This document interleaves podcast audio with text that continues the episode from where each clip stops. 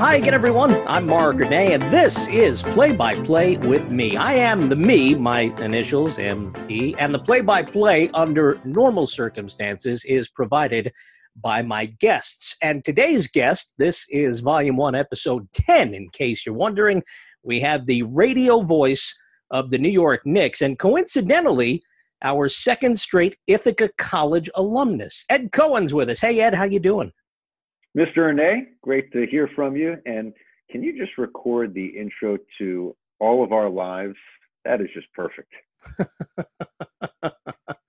oh my goodness gracious. First of all, serious note, how are you? How is the wife? How is the new baby who's coming up on a month old? We're doing great. Thank you for asking. Uh, obviously, a unique time to uh, bring a little one into the world, but uh, we're really blessed and enjoying every second with uh, Benjamin Miles. He was born April 9th, uh, 7:29 in the morning. Uh, obviously, uh, it's it's certainly unprecedented to be in this position, given what we're all going through, uh, having a baby uh, during a pandemic, and we miss you know friends and family, and he obviously misses his grandparents, and that day will come, but uh, again, we're just we're blessed to be safe, healthy, home, and have as much time as we could possibly ask for with them. Before we get into you helping your wife with half the workload, um, I do need to ask you because you brought it up. You travel for a living for the most part, right? Half of your games are away from home, and yet you have named your baby, you've given him the middle name Miles. I'm going to guess the travel thing had nothing to do with it, though. Zero. We, we, could have just thrown in Miles with a Y, and I guess there wouldn't have been a follow up. Uh, but it is Miles with an I. Uh, Benjamin B is uh, partly in honor of my wife Emily's uh, late paternal grandfather, uh, William Bill. And uh, we just liked the name Miles. It had a nice ring to it. Funny thing is, I guess if you have the three initials BMC, I did not know big man on campus was a thing, hey. uh, but many people have pointed that out to me since. Mm, okay, good stuff. Well, eventually, he may be. Yes. He Do you want me to go? Would you like to record the first interview with him? I could go grab him right now if you'd like. Don't laugh. You know, I, I have a buddy um, who I used to work with at uh, 1010 Wins. Okay. His son you might remember this from a few years ago. His son was Mini Thor. Do you remember Mini Thor? Little kid, he was at the time, I think, five years old. He had the long flowing hair and he was working okay. on pitching, and they called him Mini Thor. And this video went viral. It's now over, I think, seven million views. Wow. Um, yeah, it's it's incredible. But I got to do the first interview with Mini Thor, um, who then, you know, a couple of weeks later was up at Citi Field and, and hanging out with Big Thor.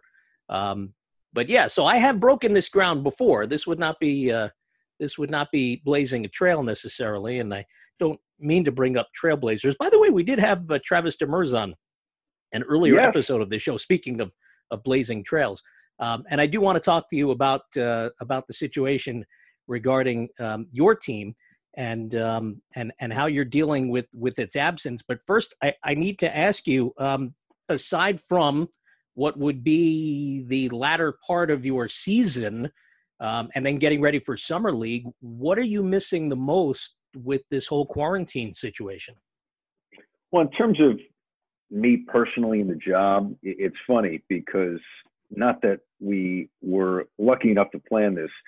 My wife and i had a sense obviously that you know the due date was april 23rd for ben. So we were getting pretty close to uh, knowing that he would be born under normal circumstances uh, within the last week or two, or hopefully soon after, if he was on time of the NBA regular season. And you know, Knicks not in a playoff position, so we knew we'd have time with him for the most part, which was going to be a blessing no matter what. But in terms of uh, what I miss, it's the day to day, Mark, uh, being with our crew on the radio, obviously calling games with Brendan, the guys we travel with, uh, being witness to NBA basketball. I know it sounds cliche, but uh, I miss it greatly. And I'd say over the last week, it's funny because we've watched our share of old games, whether it be on MSG, SNY, yes, with all of the Yankee broadcasts, certainly uh, on all the networks, you know, we're we're trying to find something to fill the void, and we've probably watched our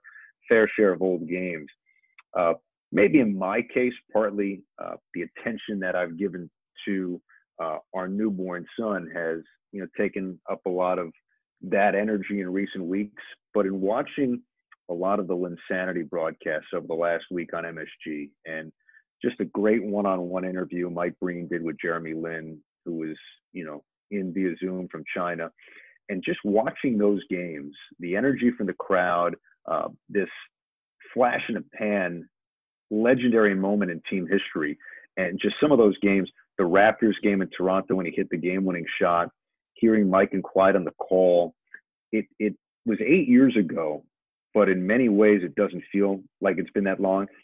In some ways it feels like it's been even longer. But I think that for me really crystallized man, I really miss it. And and I'm sure if you ask anybody else um, covers the league, uh, who covers their respective sport, whatever it is, uh, they would say the same. Uh, there's just something about all of us being together, which we know we cannot do right now, and we have to be safe and healthy. But I yearn for that day, no matter how long it takes, when we're back in an arena uh, and the fans and everybody else are making it that special experience that we've come to know and love. Yeah, so we hear about these possible plans, Las Vegas, maybe now the last rumor we heard was Disney World in Orlando, where they have a bunch of broadcast ready courts.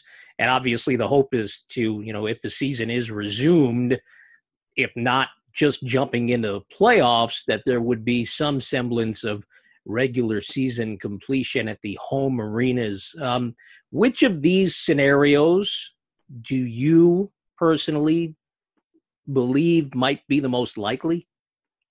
It's so hard to say. And I know that sounds like it's a very down the middle answer, but I just feel there's so many unknowns.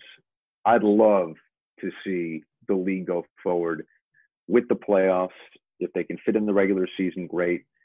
Ideally, you'd love to see them crown a champion. I think it would be a great capper to what was really an intriguing NBA season. This is the first time in such a long time where it was wide open in terms of those teams who were real title contenders.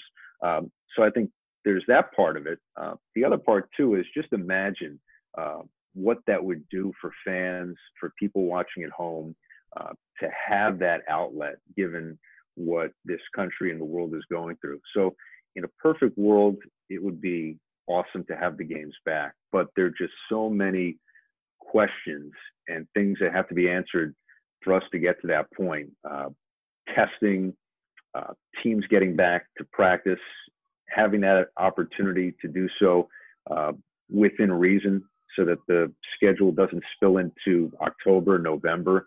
Uh, where are you going to hold these games? Who are the essential personnel that are allowed in? Uh, can the players get in game shape? Everyone has to be healthy. I, I just think there's so many things that have to be answered between now and that point for it to even be green lit. And I hope that day comes. Uh, I think if you talk to people within the league, some people in the camp that they're going to do everything possible to make this happen. And there are others who are naturally, and rightly so perhaps, a little more pessimistic. Uh, but fingers crossed, because if the games go on, it's because it's safe and healthy. And I hope we get to that point. Yeah, you and me both. Now, I, I, you know, I've been looking at this, not trying to pour water on anybody's, you know, aspirations here, but there has to be a certain cutoff point because if you go, you know, let's just say we're well, we're going to try and end the season in November. Okay, but now how much of an impact does that have on next season? I think that's a major sticking point and the seasons after that. And you know, you've got the Olympics now pushed back, and if guys want to play in the Olympics, it's almost going to be like a Pro Bowl situation where you know, sure, I'd love to go to to Tokyo and play in the Olympics, but my team is still in the playoffs. I'm not going to leave my team to go play an exhibition. And you have to weigh both sides of it too. You have the Players Association, and perhaps that is a very heightened priority in terms of guys having a chance to defend their gold medal. Uh, you might have teams in the league in a similar boat, but also looking at their side of it. So there are many different camps involved in all of this.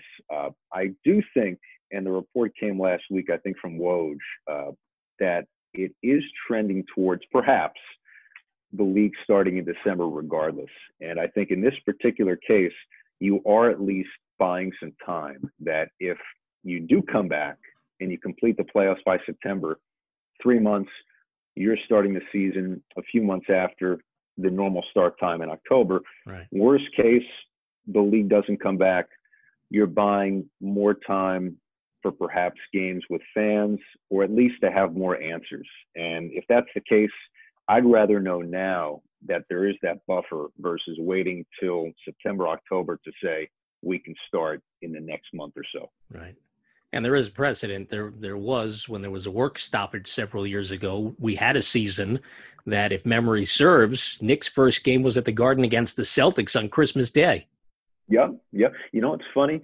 I remember going back to the 99 lockout and when they came back there were plenty of three games and three nights i didn't realize that there were a couple of instances where they did the same uh, in the 11-12 season and the only reason it, it jogs my memories because jeremy lin was talking about it i believe the game against the nets i almost said brooklyn i think they were still in new jersey yeah. in uh, 2012 when he made his really first big impact with the Knicks when he scored, I think, 25 at the Garden. I think that was their third game in three nights, uh, if, if memory serves me right from what he said this week.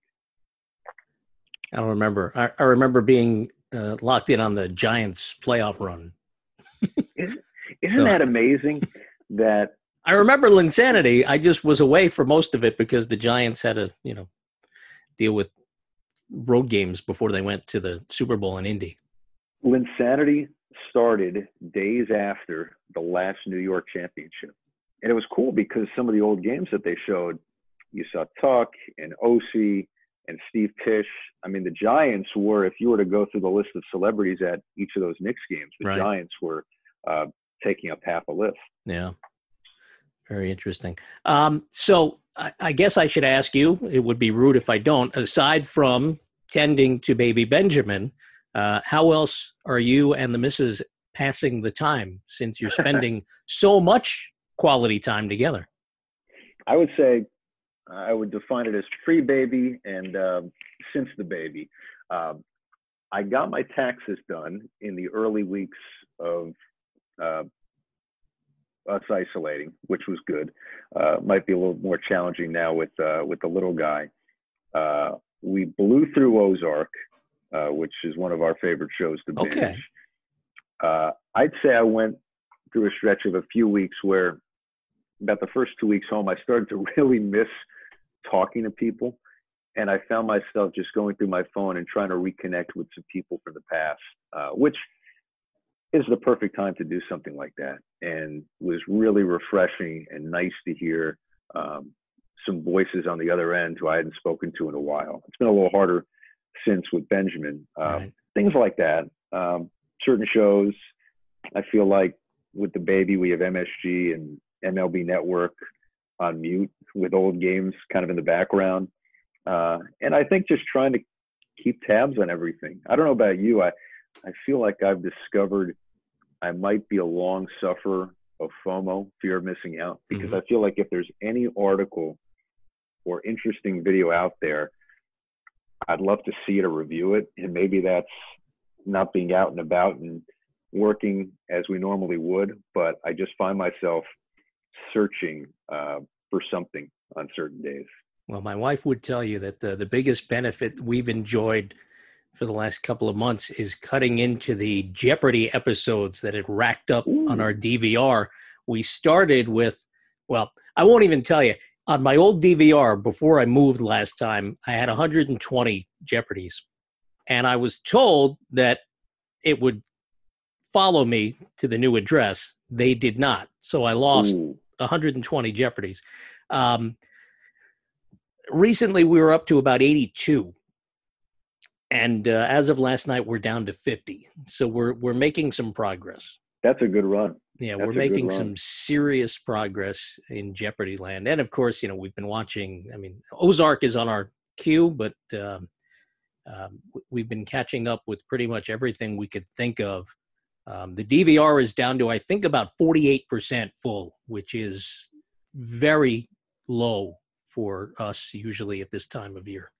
That was going to be my follow up when you when you mentioned the 100 plus Jeopardy episodes. Uh, what your percentage was on the DVR. So under 50 is really good. Yeah, no, back then uh, it was 120 Jeopardies and everything else that we had. And I think we were, we, we used to hover around 70, 75% full.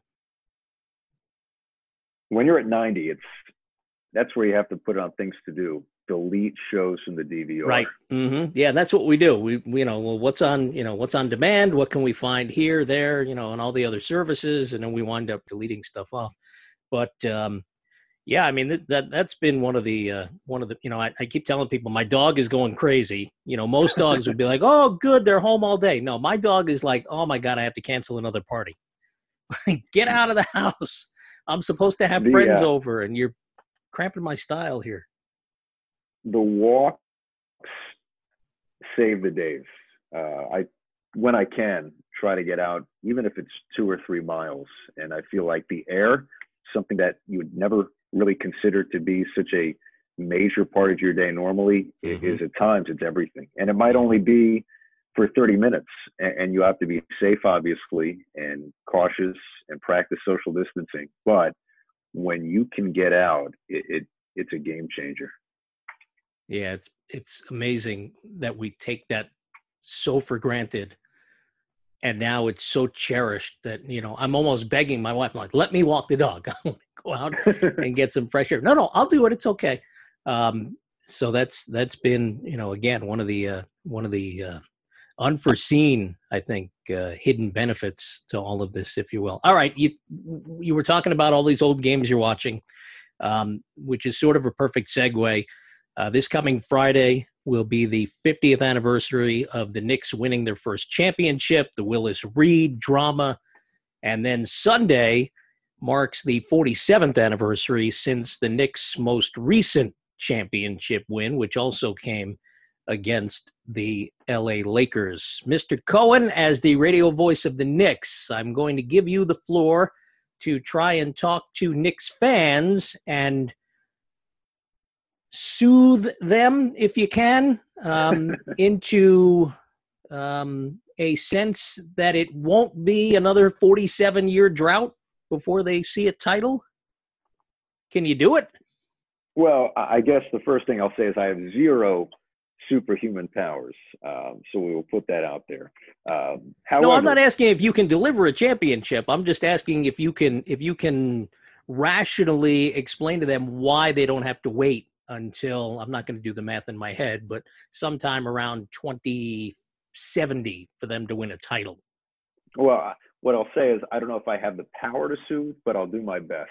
And uh, what I'll say is, Mark, uh, you know, obviously there's a new president leading the way in Leon Rose, and he will have roster decisions to make. Obviously, the draft is paramount because the Knicks have not one but two first round picks seven first round picks over the next four years and a lot of cap flexibility. And they've been in these spots at times over the last 20 years. Uh, the question is, can they put this roster in a position to really compete? It might not be next year, but perhaps in the coming years.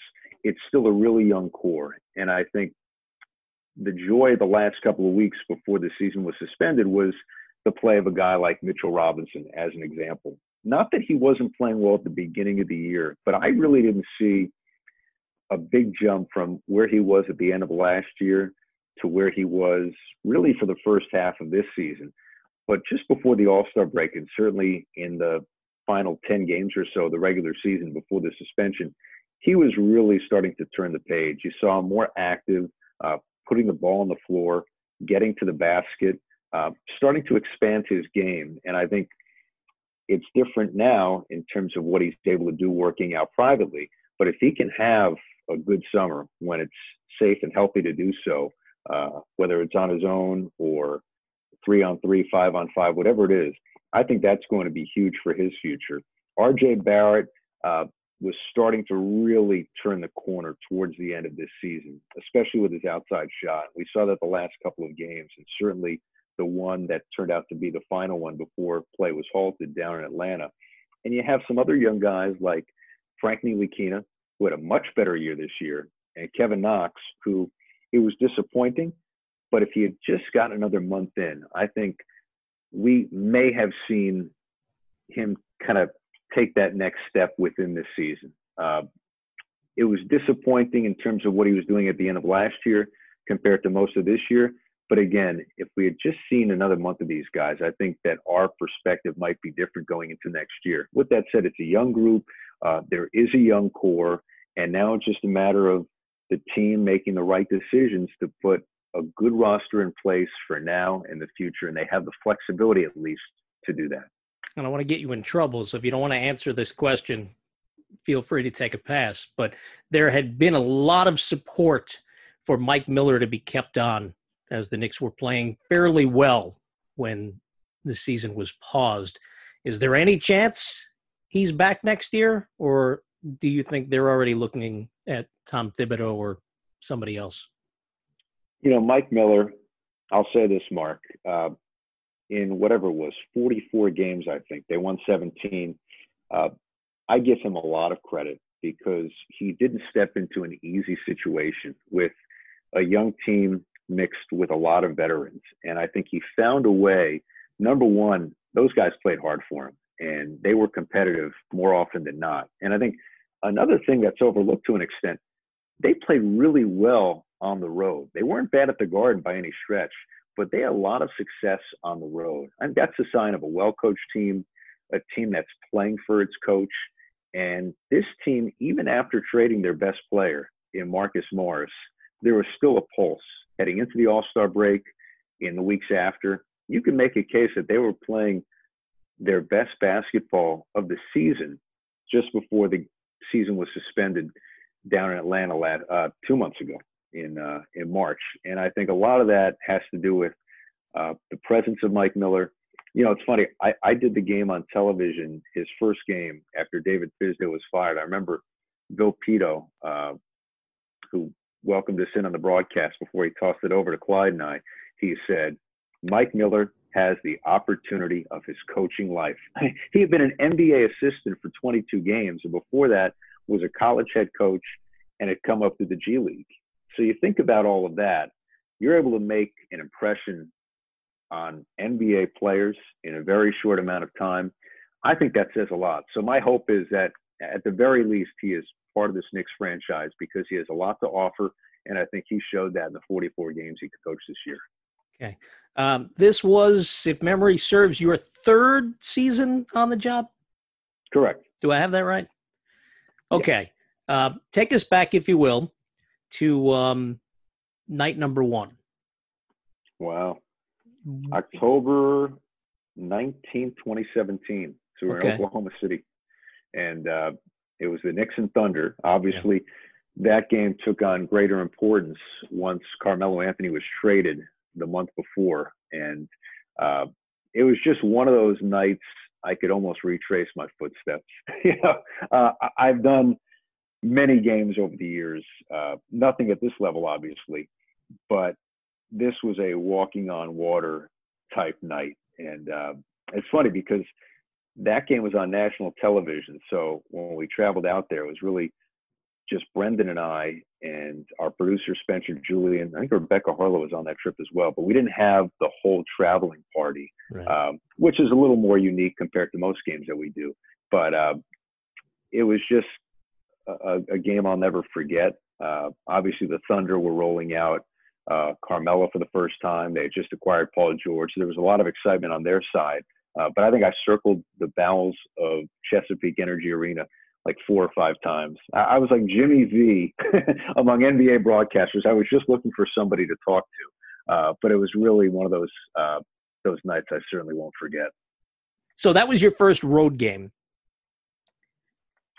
Correct. Talk me through the emotion, the thrill, the adrenaline of walking into Madison Square Garden for your first home game as the radio voice of the New York Knicks? Two nights later, it was against Detroit. in October of 2017. And like any kid in the New York area, I've been to Madison Square Garden countless times for every event Knicks games, college hoops, the Rangers, plenty of concerts. And it was as if I was walking into a different building. It just had that kind of feel. And I remember the first broadcast I'd ever done at the Garden. I yeah, I called the Manhattan Iona game in 2007 or 2008, and I had reported a couple of times on the MSG broadcast of the PSAL championship. I was on the sideline, and those were special moments. But this was obviously uh, an entirely different feeling. Uh, just being in the Marty Glickman Memorial radio booth for the first time and signing on from Madison Square Garden. Uh, there's really no way to describe it. It was just so humbling and special. And I don't think the Knicks won that game. They were up and Detroit came back. I think Tobias Harris went off in the fourth quarter, from what I remember. But uh, certainly that was, again, I, I've been in the garden hundreds of times. It was as if I walked in the building for the first time that night. You are an NBA broadcaster now for a living, which is pretty cool. Um, when you were growing up in the area, was basketball your sport? It was. I like to think that I love every sport for many reasons, but for me, the NBA, even the college game, um, that really resonated. Uh, I first called basketball games in high school, believe it or not. You know, in uh, Scarsdale High School, public access.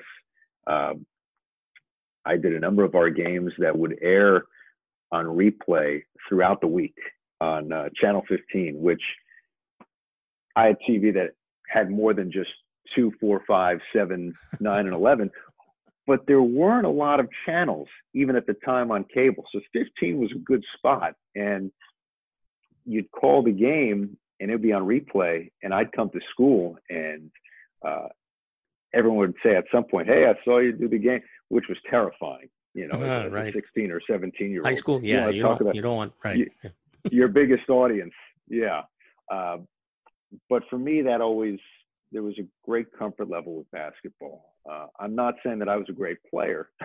My outside shot was pretty good. The problem is that I uh, I wore glasses from fourth grade up until you know late high school, and I was supposed to wear my rec specs, but I just hated the feel and the look. Right. And it was a total waste of money. So I was always fearful of driving to the basket wearing my glasses, like I'd get poked in the eye and, you know, glass would shatter my eye. Uh, so I probably wasn't as good a player or as aggressive as I needed to be, but I found a lot of comfort in calling games, that's for sure. And you wound up at Ithaca. We mentioned this at the outset. Um, your second straight Ithaca alum in the footsteps of your pal Seth Cantor the other night. Um, how'd you wind up at Ithaca from Westchester County? Well, first off, it's funny you mentioned Westchester. Seth is from Rockland, as you know, and uh, I just remember we were two years apart. So I got to school as a freshman. He was a junior. And he was calling the football games, running the radio stations, and I, I told Seth this recently. Like I looked up to to him and so many of the other guys because they were they were doing it with such ease as if they had done it forever and they were probably in my shoes two years before uh, nervous freshman walking onto campus wondering if it would click uh, but he taught me so much uh, so many guys did i remember when i was a senior in high school mark that uh, i went to visit syracuse on a monday and ithaca on a tuesday and Syracuse is just an amazing broadcast school, as you know. Uh, just the alumni reach, uh, the degree to which students come out of there and are so prepared uh, to do it right away. Uh, but I went down to Ithaca, and there's just something about the campus and the town and the feel of it. It's a really inviting place, and the difference there in terms of the broadcast operation, two radio stations, ICTV is it's encouraged that you're going to have a chance to be on the air right away. Now, you might not be anchoring shows on television or calling football games right away, but there is a path to get the reps quickly. I remember on my tour, our guide said he was in the Park School of Communications and he was on the air right away reporting on field hockey, which I thought was the coolest thing. I, I field hockey is obviously not my sport, but I said, you were on the air that quickly. And there was just a comfort level for me. And it was without a doubt the right choice. Just a great four years. I did everything from calling games. I was sports director for two years. I even DJ'd. Uh, I had a classic rock show. Sophomore year, I think I had a shift that began at two in the morning. You'd walk back to your dorm and encounter deer standing in the front. Oh wow! Yep, in the fall in Ithaca, New York. Uh, I even DJ'd. Uh, we our biggest event was known as the 50 hour marathon, where I stayed up 50 straight hours, and each hour was sponsored, and we donated all the money to charity, a charity of uh, the station's choice. Uh, myself and, and, my good friend Matt Corsetti, Crazy Eddie and MC Squared. Uh, but it was all about learning, getting comfortable, getting the reps, making mistakes, and Ithaca was was just the perfect place for that. When you were a kid, who'd you want to be? Did you want to be Marv, Mike Breen? Who was it? I'd say a collection of them. Uh, Marv is the big name, and I say this because, and it's so funny because we're we're reminded of this in watching The Last Dance now. Uh, Marv was everywhere in the '90s on Knicks games, yep. and uh, as the voice of the finals on NBC. And I think the other part of that is that if you look at the next generation after Marv, they idolized him. Uh, so Mike, Ian Eagle, our guy, my mentor, Bruce Beck, obviously Marv, massive influence on him. Uh, that generation, you know, Marv was their guy. They listened to Game Seven on the radio in 1970. Uh, but then for the next younger group, they still had Marv too.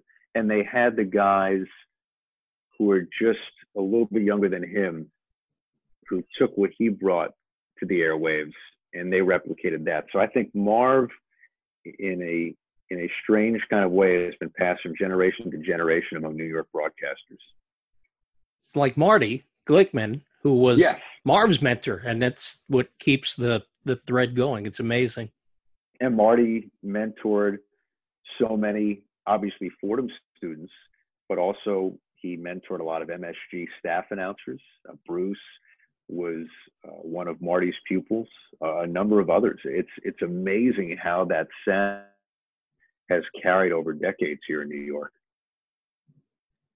What do you consider the launching point of your professional career? I come back to the first job because the first one is always the hardest and in many ways it's the one you remember most and it might not have been uh, the greatest stage but for me it was the most important at the time when i got out of ithaca my first on-air job was as the voice of manhattan basketball manhattan college and i had a list on a yellow piece of paper, which I think I still have somewhere. It's all crumpled up. I should try to find it uh, now that we have some time. But it had a a list of I, I wrote it out. All of the sports information directors at New York area Division One schools within about a two-hour radius of where I lived in Westchester, and I cold called just about everybody on that list. I think you know, sad to say, I think a few people have passed away since then. Uh, a number of of those folks have moved on to other schools or who I worked with quite closely in my career since. But luckily, Manhattan had an opening at the time, and their SID was a man named Mike Antonaccio. Their athletic director uh, was the great Bob Byrnes, and luckily they saw something in me and they gave me uh, just an amazing shot and I was the radio voice for six years. I later overlapped a little bit with the Rutgers women's team uh, for six more years. So I, I did college basketball on the radio in New York for nine years total. And I did many other things between those two opportunities and landing the next job. But I think in terms of laying the groundwork and helping me establish my craft and the feel of how to do this and how to do it the right way, uh, that Manhattan opportunity, especially, that was the one that kept me in New York, um, gave me the reps to do it consistently on the radio, and uh, really do it with a with a really good program at the time. Uh, that was a, a team coached by Bobby Gonzalez that had been to the NCAA tournament and won a game a few years prior. So it was just a, a perfect entry into the business, and uh, I still love a lot of the people there. Stay in touch, and and they're like family. I would be fascinated if you can find that list to know who is still in their job outside of Joe DeBerry at Fordham. Joe's still there. I don't know if I called Joe because I knew of the power of FUV. Right. I probably didn't call Hofstra either because it's and those are two just awesome sports broadcasting schools, broadcast schools in general. Uh, but those two stations to to have the students call the games and cover the programs like they do is is unbelievable. All right, so three years on the Knicks beat. Uh, before that, with the Rutgers women, a very successful uh, Rutgers women's basketball program with Vivian Stringer, uh, and before that, as you mentioned, the Jaspers with Bobby Gonzalez. Um, of all the games you've had a chance to call over the years, what's the one play-by-play moment that stands out the most to you? The one play-by-play moment. There have been a couple of buzzer beaters. I remember one my last year at Manhattan, and they had struggled that season, but it was a random Sunday up at Marist, and a young man who would eventually guide them to the NCAA tournament named Mike Alvarado hit a shot from three quarters court, uh, banked it in, and we were right in front of the basket. I uh, got a perfect angle on it, and that was a call that was a lot of fun. It made Sports Center and all of that, so that was really exciting. Uh, I think to be a part of uh, historic events, Mark. I think anytime you call a championship, uh, I, I, call the number uh, college basketball, men's, women's, uh, some conference tournaments, whatever it may be. When nets are cut down, that's always really special. And I think uh, another part of that too is when I worked the Olympics four years ago, which sounds crazy because it's going to be five years uh, right. in between summer games when they uh, take part in Tokyo next year now. But calling weightlifting in 2016 and my last day doing it, I think it was spread out over 12 days. The U.S. hadn't won a medal in a long time, but they did in women's heavyweight. And uh, I think it was a bronze medal, but nonetheless, that was a really neat capper to two weeks. Even off the monitor, we did the uh, did the weightlifting round up in Stamford, Connecticut. But being part of that, um, witnessing an American winning a medal and ending a drought was uh, was pretty cool. Another perfect segue from you. I love this. I don't even need a list of questions. I can just go off for your uh, off of your lead all day. Um, you mentioned calling games off a monitor or calling the Olympic weightlifting off a monitor, and we've seen um, very recently. In fact, just earlier this morning, ESPN calling Korean baseball off a monitor, um, not even from a studio, but with Karl Ravech and Eduardo Perez from their respective homes, which has to make it even more difficult. But I was reminded uh, by you, in fact, before we started recording this, that you got to call Japanese baseball games on cable TV off of a monitor in Stamford, if memory serves, uh, a few years back. How difficult a challenge is that under normal circumstances, let alone you know working from home? I will say this: um, I've probably called too many sports off monitors over the years, and I think part of that too is just the age and the time I entered the business.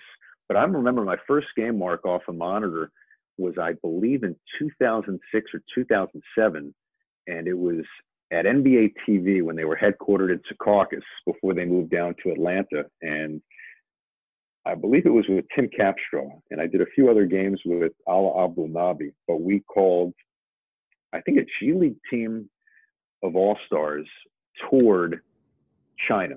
and we did one of those games off a monitor. And whenever the NBA had international games that they voiced from a green room in Secaucus, I filled in on a few of those. So that was my first foray into it. And there's certain sports where you have to admit to your surroundings. For example, in baseball, when they're showing the center field camera and there's a ball that's hit into the air, it can feel like it's going to the fence.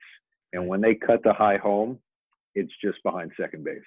So you have to just by the nature of your logistics, you have to give it a beat. Basketball, you can see the floor just fine. It's hard sometimes to decipher who's the foul on, what's the call. You don't have access to the officials if you're calling the game courtside. And sometimes if you're getting a straight world feed, they will cut to another shot. You'll miss that signal that you need.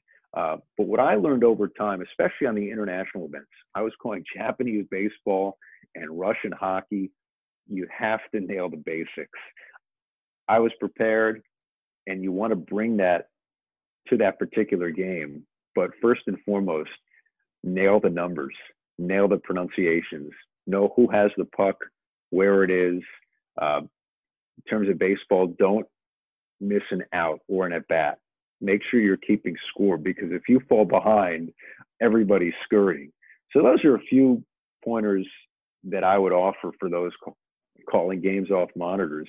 Uh, with regards to the Japanese baseball experience, it was uh, when I was one of the main announcers at One World Sports, which was headquartered in Connecticut, and it was over two seasons. And we did all of the Yomiuri Giants home games and some away games, but we basically were doing every game that was played at the Tokyo Dome. The hardest part was, and we did the game solo, Friday night, which is five in the morning, so Friday morning East Coast time, night game into a day game because Saturday the game starts at 1 a.m. I had no idea when to sleep and how to do it.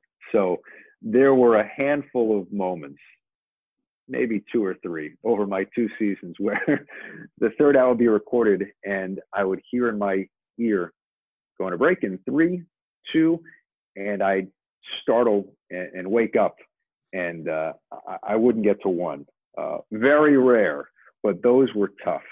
Calling a game solo in a dark booth uh, at 5 a.m. and then 1 a.m. Uh, was was a real test of stamina. But uh, it was a great experience.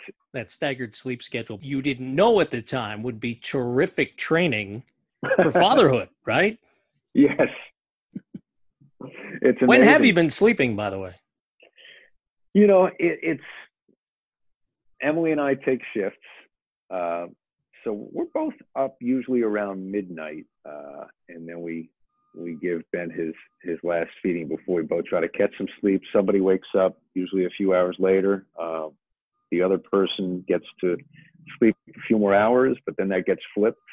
Uh, it's a little different. I'll, I'll, be honest. It's a little different now, without any games going on or a specific place to be. Uh, in that we can find those patches to catch up on sleep during the day. Uh, I can only imagine, obviously, what is the norm uh, but we're we're making the best of it. Yeah, I don't want to get you in trouble, but maybe she should be giving you some extra responsibilities while you're is. home, right? You're you're a captive audience. You have no choice. I I have I have really aced cleaning the milk bottles. Uh, I, I've taken a. She's going to say that I'm crazy, but I've taken a stab at cooking here and there. Uh, a lot of trips, if need be, uh, to the grocery store, though we've right. really tried to to keep those to a minimum. But yeah, I think you know we'll look back on this, and given there's there's so much struggle and hurt, you know, in the world right now, it, it's such a sad time. It's a time where you really lean on one another, even if physically you can't be around many people day to day. Uh, but the real saving grace for us right now is that we're here with Ben and we can give him as much time as we possibly can. It's a lot of work, and I think there is that feeling of isolation without question. But uh, I, think we'll look back on this whole experience and, and, feel very blessed that we've had this much time with them. All right, we look back on your first day on the job or your first night on the job with the Knicks, your first home game. Uh, take us through the first diaper change and the horror. How did it? Uh, how did it measure up to your expectations? That first diaper change. My piece of advice uh, to everybody who's wondering what's it like when you're in the throes of the moment, you, you just don't have any choice. You, you got to take care of business. So I think that's that's how I would put it. it, it that's my uh, my pearl of wisdom. Hold your nose and dive in. That's it. Oh my goodness. Well, Crazy Eddie, I was going to ask you, you know, because uh, we had Steakhouse on the other day, uh, Seth, and uh, his uh, his rock and roll nickname. So yours was Crazy Eddie.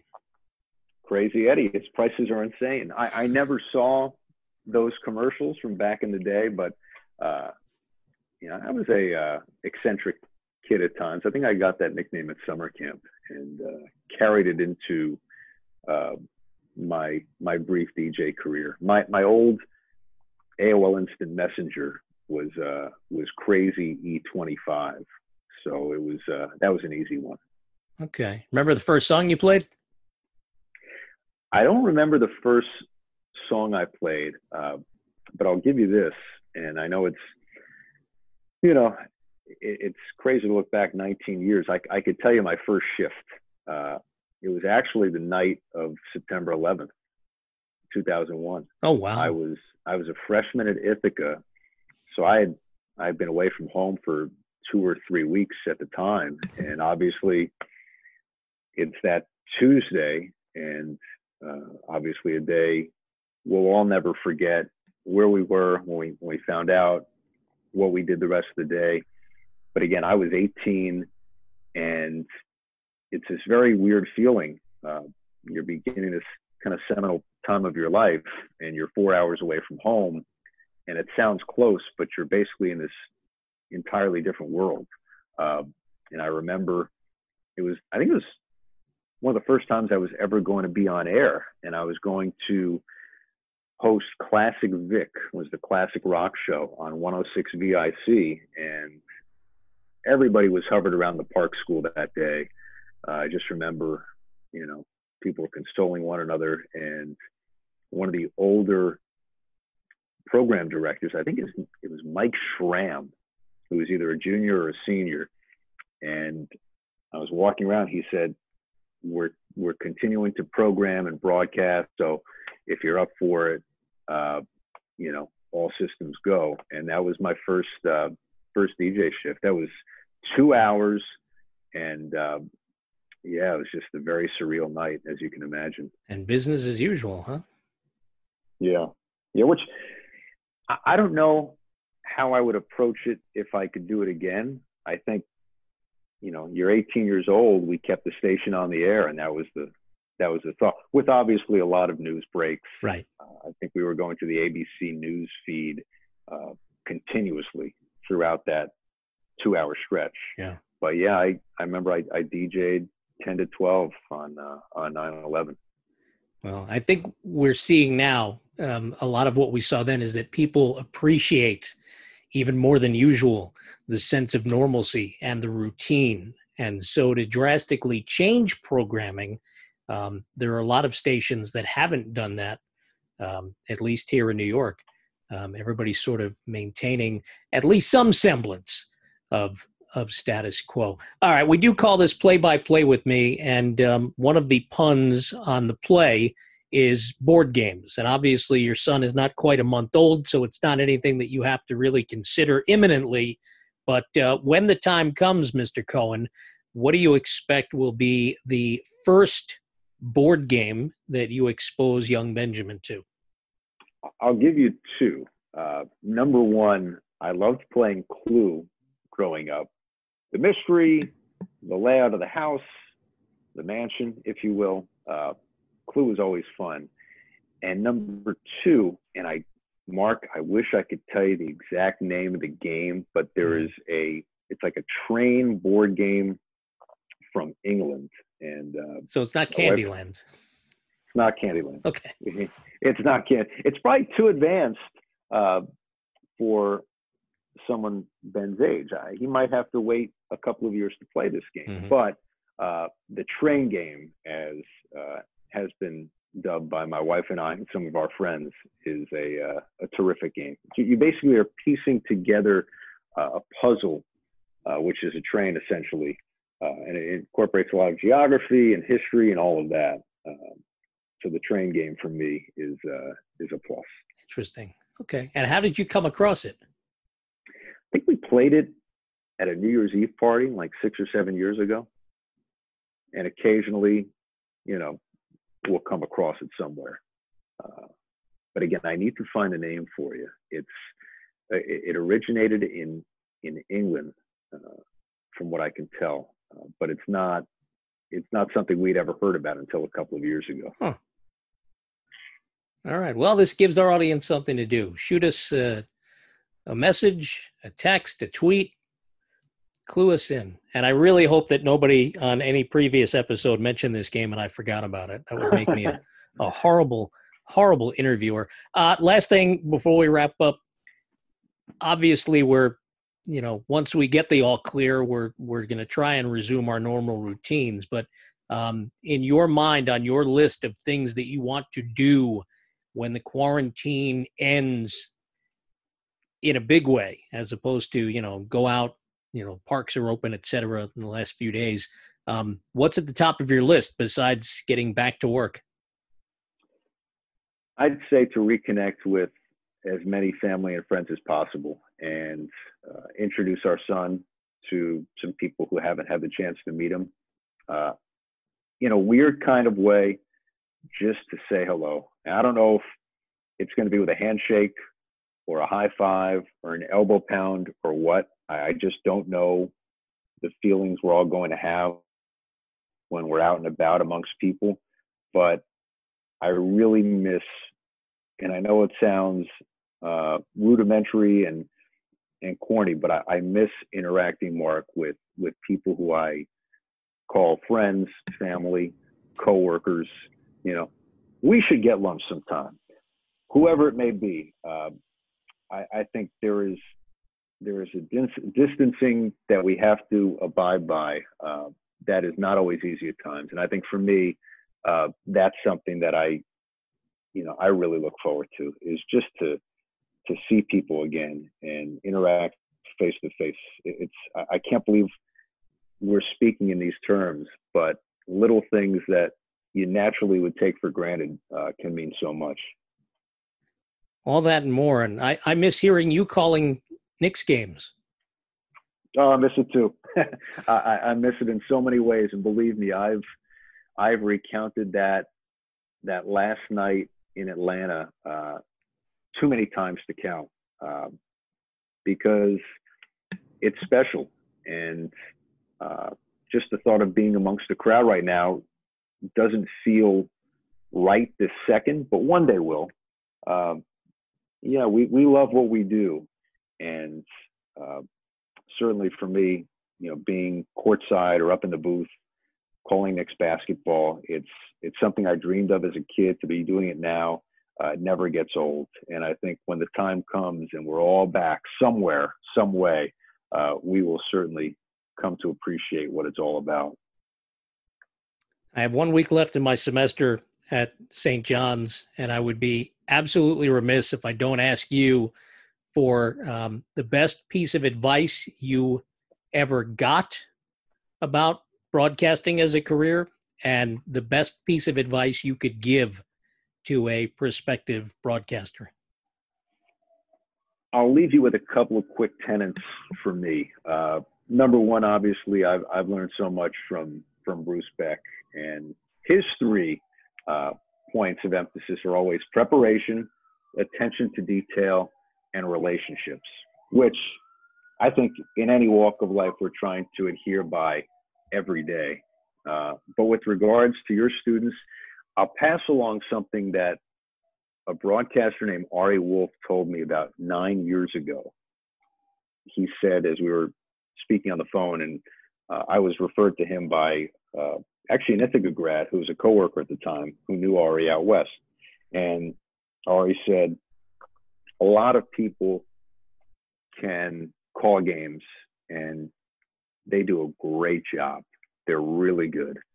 At the end of the day, be the person who treats everybody with respect. Be somebody who's easy to work with and is professional and comes to work every day. Uh, besides doing a good job, you know, because if it comes down to you or that other person who maybe doesn't take the same approach, who would you rather work with?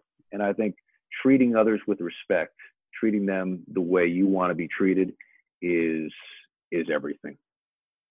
Last note on Brucey, his acronym there is PAR for a golf guy. I love That's it. That's right. I love it. Look at you. I love it. He's the best. He's, a, he's the best. He's the best. He's the best. Um, and by the way, uh, you know, I can only imagine what it's been like for you teaching classes via Zoom and everything else. But uh, I will say I, I think a lot about the current college seniors, high school seniors. Uh, I know how hard a time this must be to have this, you know, magical time in their lives affected by all of this. So just know uh, when the time comes, you'll all be ready as graduates to enter the world and make a lasting impact. And we recognize how how hard this is. I mean, Mark, I remember my last semester of college. I was 22 years old. It was just an amazing time, and I I sympathize with a lot of you who might be listening right now who um, that experience is altered by everything going on with the pandemic. I wish I could say I remember my senior year, but it's a long time ago and it's a story for another day. Ed Cohen, I, I do appreciate the time. I, I hope you and the family, uh, please stay well, um, stay sane, and of course, uh, as soon as we're done here, go wash your hands. I will for sure. Diligent, um, without question. Mark, it's it's always a pleasure. You're a great friend. Uh, you've been a terrific influence on me and so many others, and uh, always a pleasure to join you, my friend. That's Ed Cohen. I'm Mark Ernay. Hey, Crazy Eddie, thanks a million for stopping to play by play with me. My pleasure.